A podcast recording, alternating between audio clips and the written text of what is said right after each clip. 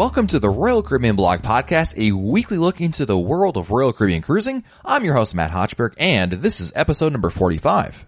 If you're considering a Royal Caribbean cruise to the Caribbean this summer or fall, it may sound like a great idea, but you should be very aware of hurricane season and how it can impact or not impact your cruise vacation. Lots of our listeners struggle with this decision to chance a cruise this time of year, so this week we're going to discuss the pros and cons of taking a cruise during hurricane season. Here we go. This week's subject is actually brought up by one of our listeners. It's Stephanie Ozine. And Stephanie writes, Hi Matt, I'm considering a Caribbean cruise and wondering about hurricane season. How often do cruises get disrupted or canceled? Can you cover yourself with trip insurance? What happens if the cruise isn't canceled but has to divert for a storm? How much should I worry? Thanks again for the great info and inspiration. Stephanie, it's a great question, and you know what? It's something I think a lot of people come up with because they're looking at cruises, and you know it's easy enough when you're looking during other times of the year. But you look at certain cruises in the months when you know you have off from school, kids especially, right? That's the summer, and even in the fall when you get fall breaks, and there are lots of holidays that go on in the fall, and you look for an opportunity to go cruising there, and there's some great prices, but there is risk. So, what is hurricane season? Hurricane season began actually just a couple weeks ago, in fact, on June 1st, and it runs all the way through November 30th of the year. It's the typical time where storms occur. Most hurricanes, especially storms that really impact cruisers and are of significance, don't usually happen until later in the season, like August through October. And, and September and October are, in fact, the worst months for hurricanes, or the prime month, as it were. But they can occur at any point. And again, the the June 1 and November 30th dates, those are, you know, obviously floating. They can happen before, they can happen after. It's just when the most likely occurrence of a hurricane is going to uh, ex- occur, for lack of a better word. So let's talk about what Stephanie's questions are and kind of branch off that, if you will. So how often do cruises get disrupted or canceled? Actually, it's pretty rare.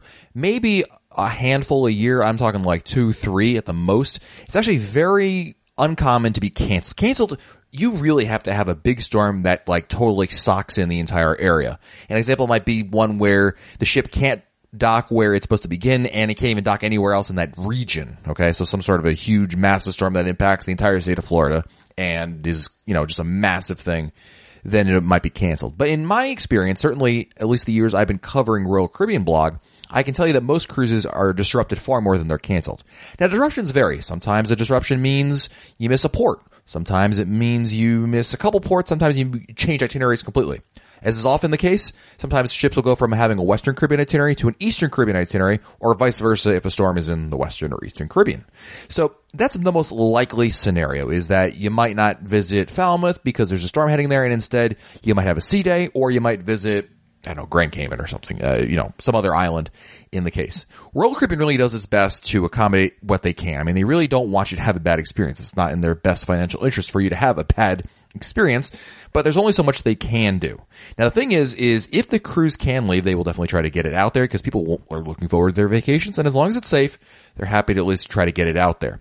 Now the good news is the ships are very adept at figuring out where to go, when to go, and obviously your safety is a big concern for them. Are, there's no benefit for Royal Caribbean chancing something that's going to end up in bad news for them, and they're certainly very aware of this now.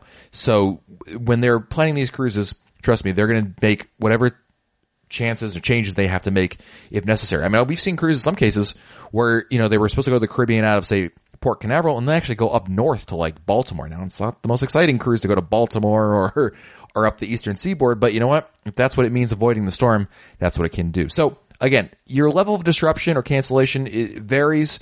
Again, it might be a missed day here or there. It might be a missed port, but that's basically kind of what you should expect. Now, can you cover yourself with trip insurance? You know, I might get some flack for this, but here's my stance on trip insurance. Trip insurance is, it's like any insurance, right? Always, if you have it and you need it, it's great to have it. The thing is, I don't usually get it. And this is my personally, me, Matt does not get it. And if you agree with me, then more power to you. And if not, that's okay too. We obviously, everyone's different.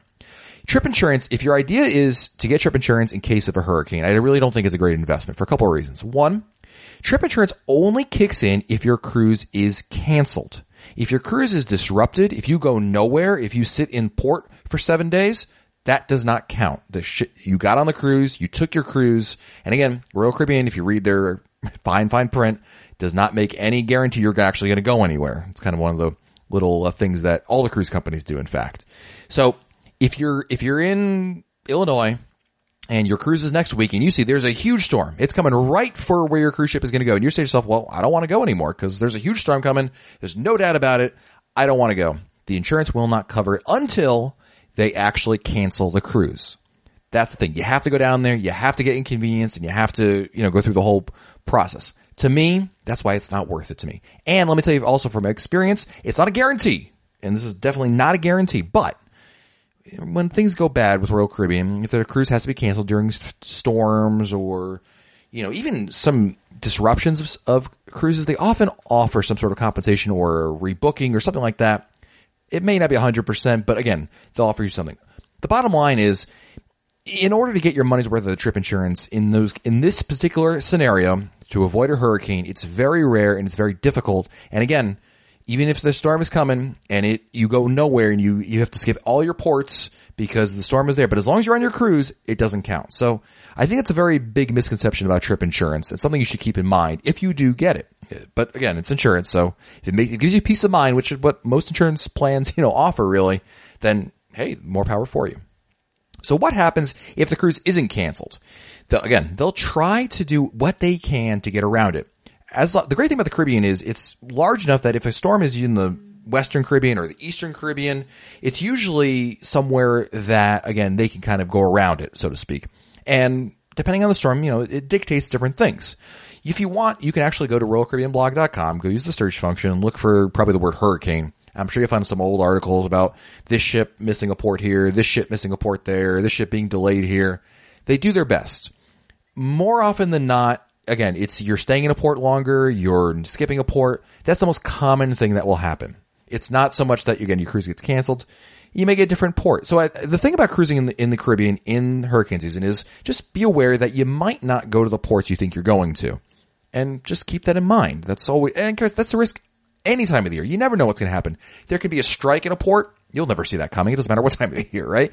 Lots of things can happen that can cause diversions in your itinerary. It's not common. I wouldn't bet on it. But the great thing about cruising during hurricane season is the prices. They're really great because two major factors. One, hurricane season. Two is because most kids are in school during the late fall, especially September and October, and even November to a certain extent. So you can get some great deals on there. I've cruised many, many years during hurricane season. I've taken, I can't tell you how many cruises I've taken. Majority have been during hurricane season and I do not regret it at all. It's been a great deal for me financially because I've gotten some really great deals, especially when you consider those prices versus say spring break or even earlier in the summer, July, August, that kind of a time of year. And of course, it's going to be warm, so you're going to be guaranteed good weather. And the hurricane season is the off season in the Caribbean. So a lot of these ports are very not busy. And that's good for a couple of reasons. One, you're not going to be like, you know, socked in with lots of tourists. And also on top of it, the vendors and, and people working there in the islands, they're more aggressive in terms of trying to give you the best deal out there because you're the only business in town. For in many islands, you may be the only ship that's coming there for the week. When we did a cruise out of San Juan, we were on Jewel this season. we went to a couple different islands. And I remember, I think in Antigua, the taxi driver was saying we're the only ship for it was at least four or five days, if not the week. So again, it it kind of works in your advantage if the people there know, oh, this is the only business we're going to get. Let's try to get the best deal out there. So again, it's something you know. And Stephanie asked, how much should I worry? I'd be cognizant. Obviously, you want to track these things, be aware of what's going on. The good news is I feel like the deals you can get and the options that are out there are certainly great. And would I go on a cruise versus not go on a cruise on the concern of there being a hurricane? No, absolutely not. I would let it fly. You know, I'd be prepared that you might not be going to the island you think you're going to, but they're going to put, they're going to put you on a cruise and they're going to do the best possible job, I think, to really put you and have a good time. Even if that means you're sitting in port all week, even if that means you're cruising to beautiful and scenic Baltimore, Maryland, whatever it is, Port Canaveral, wherever you happen to be going. Look, it's still better than being at work, right? And I've taken it and thus far I've been very lucky. I have not had any issues. I've, we've certainly dodged storms here and there. I remember my honeymoon cruise we were going on Mariner of the Seas and I remember there was like, I think people telling us after, like where we were, we kept on like missing the storm here and there. It just happened. So it's part of the fun and I really wouldn't uh, worry about it all that much. In fact, I would enjoy it. And if it's a great deal, Stephanie, I would hop on it. And, you know, that's part of what makes a vacation fun and memorable. And I think you'll have a good time. So And if any of our listeners have any feedback and differ on opinion, I'm, I'm happy to hear it. Please chime in mail us, uh, matt at royalcaribbeanblog.com. We'd love to hear your feedback as well. Thanks, Stephanie.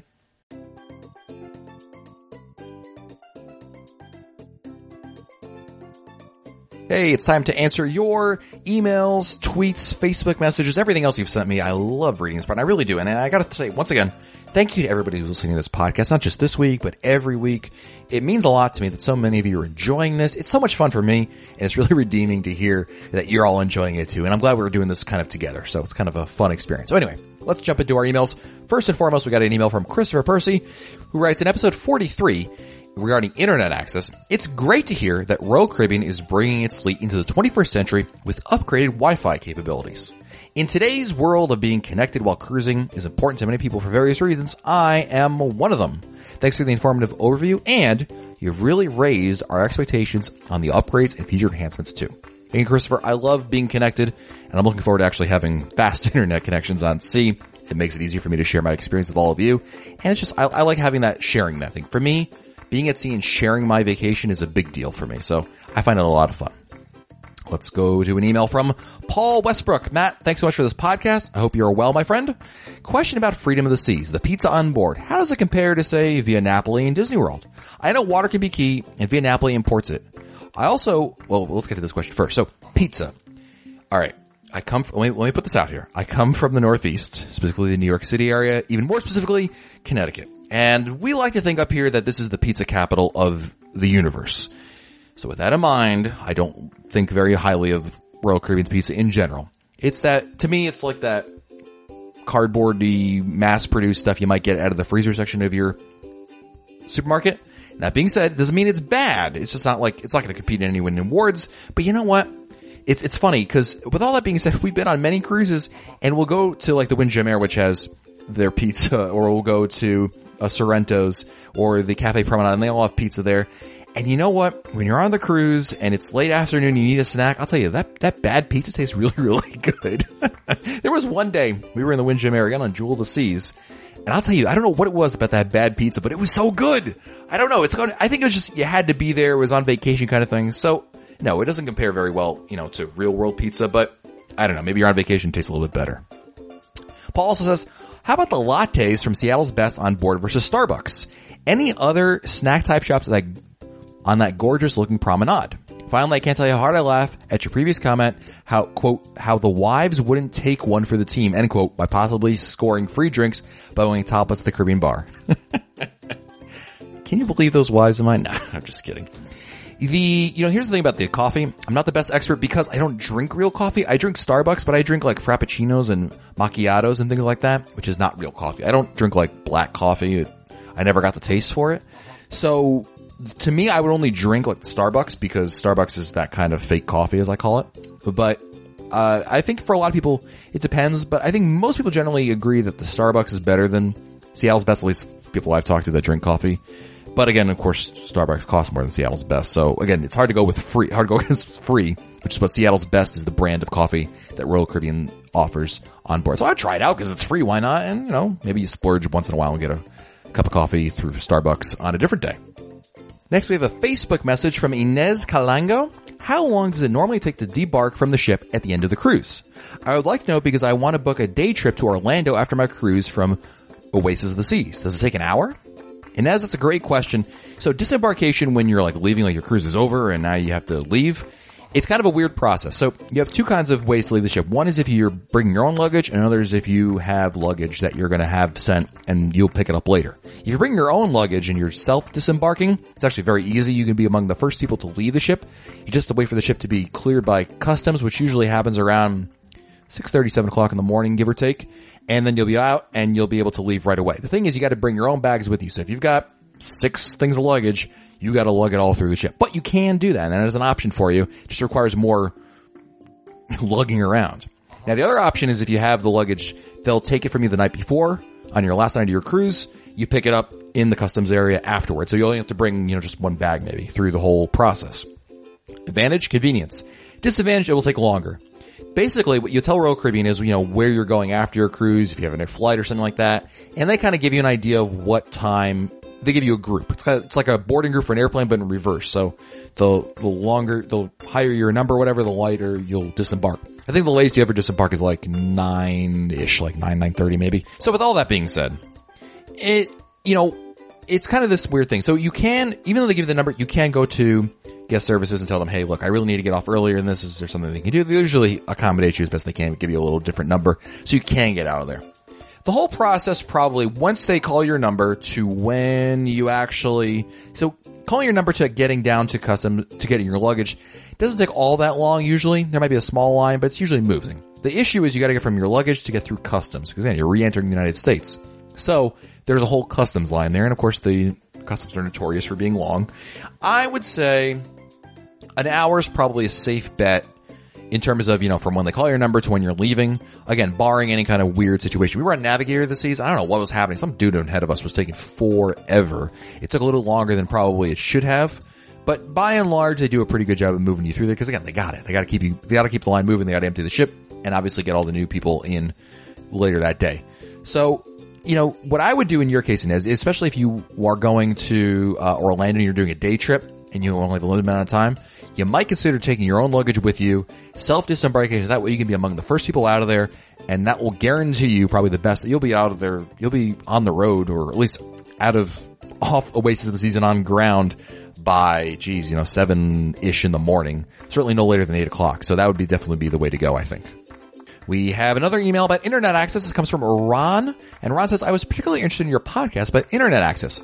I'm an internet junkie and I've used Royal Caribbean's Wi-Fi a number of times. A couple things on your podcast. I found out this month that Independence of the Seas also offers the unlimited Wi-Fi and price you mentioned. Legend of the Seas, I did a Panama Canal cruise on her in April, offers various minutes packages up to 1600 for $399, which is pretty expensive, though you can use the discount coupon you get as Crown and Anchor members as you mentioned. As Emerald, I got 15% off. Second, a good place in port to find free Wi-Fi is Starbucks. However, some Starbucks locations overseas charge for their Wi-Fi. An example, in Nassau in the Bahamas at $3 an hour, which is still cheaper than Royal Caribbean's Wi-Fi. Strangely, some ports can be hard to find Wi-Fi. For example, in St. Thomas. You mentioned eateries being a good place for Wi-Fi, and that was the case in Charlotte Amalie. There's a deli called Jen's Deli which offers it, though you must buy something to eat in order to use it. I'm curious to see what the new satellite system will look like and what it'll cost. Thanks to the podcast. Great points, Ron. I appreciate the info on Independence of the Seas as well as Legend of the Seas. And yeah, Starbucks is usually a good option. I think I've been in that Starbucks in, in Nassau, Bahamas. In fact, now that I think about it. And yeah, most restaurants usually have it. A lot of the bars, especially the ones right by the ship, you'll see huge signs because they know what people are looking for there.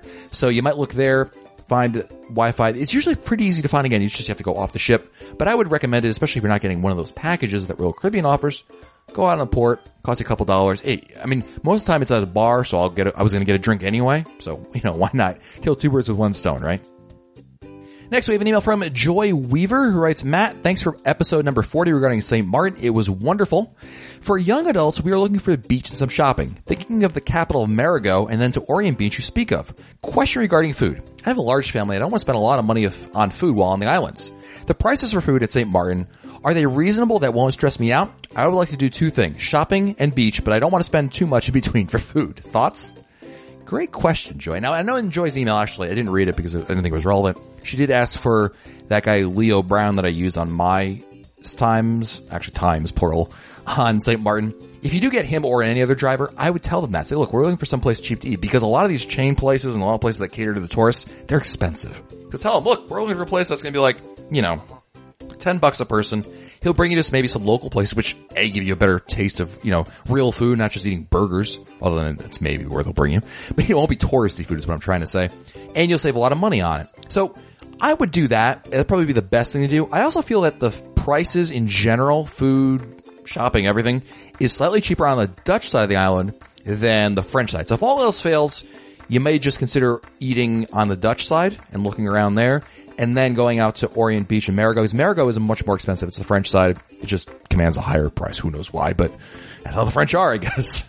Sorry, apologies to all the French listeners that are out there. Um, so that's probably gonna be the best thing to do, but have a great time, Joy. We have an email from Terry. I've been a longtime follower of the WDW Today podcast and was happy to see that you have a podcast series and website. I'm taking my second Royal Caribbean cruise in July on Navigator of the Seas. I've been listening to your podcast and website and loving all the great planning information. I'd love a podcast on any tips and things you've learned. For example, being able to bring bottles of wine on board. Thank you for all the time and your effort into both podcasts. Thank you, Terry. You know, first thing I would do, and I think you've already probably seen it, Terry, is I would check out that thread I had on my live blogging on Navigator of the Seas that I did back in uh, February. Man, it's been that long, huh? Need to get back. Sorry, I got distracted. So I would start there. That usually, that was my kind of like uh, little things that I might not remember right now. I put in there because it was, you know, fresh in my mind. So that's where I would start, certainly. And, you know, otherwise, I would really take a look at not only other podcasts, that's self-serving and, and of course, also self-serving will be checking out other articles in our blog. If you actually search for 101, 101, we have a whole series about 101, and I think that's going to helpful, especially with little things here and there. But otherwise, check out, we have, uh, the Royal Caribbean blog message boards, which is a great place to go with. It's one of those things that's like, a lot of people ask me, you know, what is some great tips? And it's like, well, it kind of depends. What are you looking to do? And then that kind of spawns ideas. But certainly, getting the ship very early, making sure you're doing as much research as you can ahead of time. That's the key. And if you're listening to this podcast, odds are you're probably already doing that. But you know, just don't go in there with a blank. A lot of people just show up, like my parents, they do this all the time and it kills me. They just show up and it's like, well, how do you know what to do? How do you know what's good and bad? I'm not saying you have to spend hours and, and weeks and years planning it, but you know, a little bit of research goes a long way, right? So go about that way. And you know what, Terry? I always try to infuse in this podcast as many tips as I can that might be relevant to you. And let me think of one. Oh, here you go, Terry. Here's one for you. Navigator the Seas. Go check out the helipad. You can get up there, uh, especially during sail away. It's a great time to be on the helipad and you can have access to it. You just ask one of the crew members how you get there because we don't ever ship. I think it's deck four. You walk forward and you actually just walk up there and it's right over there. It's a great spot, both when you're in port, when you're leaving port, when you're at sea. It's just one great photo opportunity. So make sure you go check out Sail Away on the helipad. It's a great spot. So thank you, Terry, for the email. Well, that'll do it this week, but don't forget, you can also send us emails, tweets, Facebook messages. You can be on this very podcast, virtually anyway. You can, uh, of course, tweet us at the RCL blog. Facebook, we are facebook.com slash Royal Caribbean blog. And of course, you can email us matt at royalcaribbeanblog.com, M-A-T-T at royalcaribbeanblog.com. I love getting the messages. So until next week, I'm Matt Hochberg and we'll talk again soon.